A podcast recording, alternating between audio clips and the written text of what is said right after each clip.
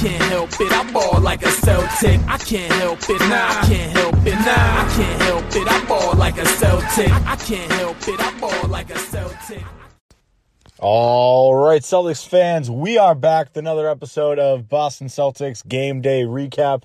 I'm your host, Guy DiPlacido, and we are coming off of a massive loss to the Toronto Raptors, 115 83 in the Celtics home opener. I had the unfortunate circumstance of being at this game live, watching this absolute shit show of a game. Uh, I'm going to run through today's podcast, same as usual. Uh, go through player of the game, some of the good, some of the bad. This will be a quick episode for you. Player of the game, and this is about the only person that played good basketball, is Al Horford. Uh, his presence was definitely felt tonight. Uh, 11 points, 11 rebounds, two assists, uh, but he also had four blocks. Uh, and I think that stat might actually be wrong because I'm pretty sure he had six based on what I saw. Maybe something got tipped somewhere else. But Al Horford had a pretty solid game. It's good to see him back. He was running the floor, he was doing pretty well on switches. Uh, overall, I think he played pretty well. Uh, that's honestly about it.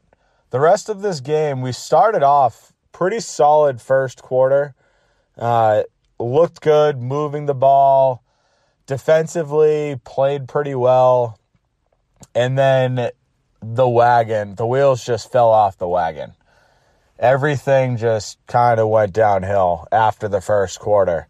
Uh, but I want to say we had like an eight point lead early on after like some good, good ball movement, hitting timely shots. Uh, unfortunately, the Celtics just could not put together 40 minute, 48 minutes. Uh, it was a tough, tough loss for the Celtics. You want to look at stats. Honestly, I'm going to, that's the only good that I have out of today's game. So I'll switch over to some negatives here. We talked about uh, Jaylen Brown, Jayson Tatum, that dynamic last podcast. And I believe my exact words were whenever Jaylen Brown has a good game, Tatum doesn't. Whenever Tatum has a good game, Jaylen doesn't. Jayson Tatum had a great first quarter. Uh, and then again, he fell off the wagon. He had 10 points at the end of the first quarter, looked good. Jayson Tatum ended up playing pretty bad the rest of the way through. End of the night, 18 points, six rebounds, four assists. Uh, his counterpart, Jaylen, followed up his 46 point performance with a nine point performance. Uh, nine points, four rebounds, zero assists. Both of them, five turnovers each. And honestly, that right there is pretty much the ball game in a nutshell. You look at the way this team played today. The Celtics had 25 turnovers. The Raptors, 12. Points off turnovers, 27. 9 for the Celtics. Fast break points, Toronto, 22. Celtics, 9. We got outplayed, out hustled, out defended every single step of today's game. And it is as frustrating a loss as I have seen in a long time. Last season, we talked a lot about effort. We talked a lot about defensive, like inefficiencies, not switching on to guys right. And tonight was just a flashback to all of that.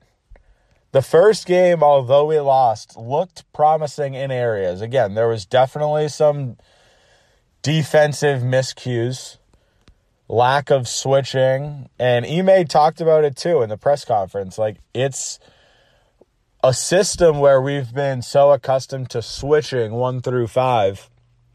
Ime tried to switch it up, make it a little bit easier on the centers, and go one through four. But anytime there's change, there are miscues. There's someone that doesn't quite pick up where he should be. And that's what happened tonight. So you look all across the team, there really just wasn't solid performances. Like Time Lord had a double double last game, only nine and six tonight. The other guy, honestly, that played, I guess, fairly well was Josh Richardson. And when we got to the stadium, Josh Richardson, Marcus Smart were the only two out with like 38 minutes left. So he was out preparing early. And tonight, honestly, like he played pretty well too. I should have put him in the good segment. I'll add that in now. 12 points, three rebounds, four of seven from the field, four of four from three. So he missed his three mid ranges, but he hit his four threes. You know, this is that's the guy that the Celtics brought in, not really for his three point shooting by any means, uh, but he pulled it out tonight. The two guys that we the two guys that we were missing, Al Horford and Josh Richardson in game 1, both played well tonight. Unfortunately, the rest of the guys just did not show up. So, looking forward, the Celtics need to figure out this defense. And it's tough in a situation where we had a practice scheduled yesterday and they ended up canceling it. Double overtime really puts a damper on things. If the Celtics were able to either lose in regulation or just win it in regulation, they probably would have had a practice and they probably would have been able to work through some of their miscues on defense. I'm not saying that would have changed the game completely. I'm not sure if they practice today or not, Saturday. Uh, but this is something that they need to figure out. We play the Rockets on Sunday, which I'm not going to say is a layup. It should be a layup, but the way that the Celtics are playing right now, you don't know. We do not know. That's what I'm hoping is the case. Like the Celtics need to start going in the right direction. You look at the schedule, we have a fairly easy schedule to start. Tonight, I mean, last night, Friday night, should have been a win. It should have been a win. We have the Rockets on Sunday, the Hornets on Monday, which will be tough, but then we go Wizards Wednesday, and Wizards again on Sunday. So we could turn this around, start a winning streak, uh, but it all starts tomorrow against the Rockets. Can they do it? I don't know. Should they be able to do it? Yes. I'm going to stand by my last statement. The Celtics are still way better of a team than they were last year. They're deeper. Their top end talent is just as good. So there's no reason that we should be starting the season 0 2. The Knicks are a good team. The Raptors are an okay team. No Siakam, which I got excited about. You never cheer for an injury, but it didn't happen during our game, so I'm going to be happy that he's not playing. And even without Pascal Siakam, the Celtics lost handily. So that's honestly it for today's podcast. There's not much to talk about. It was an ugly game overall. It was a really ugly game.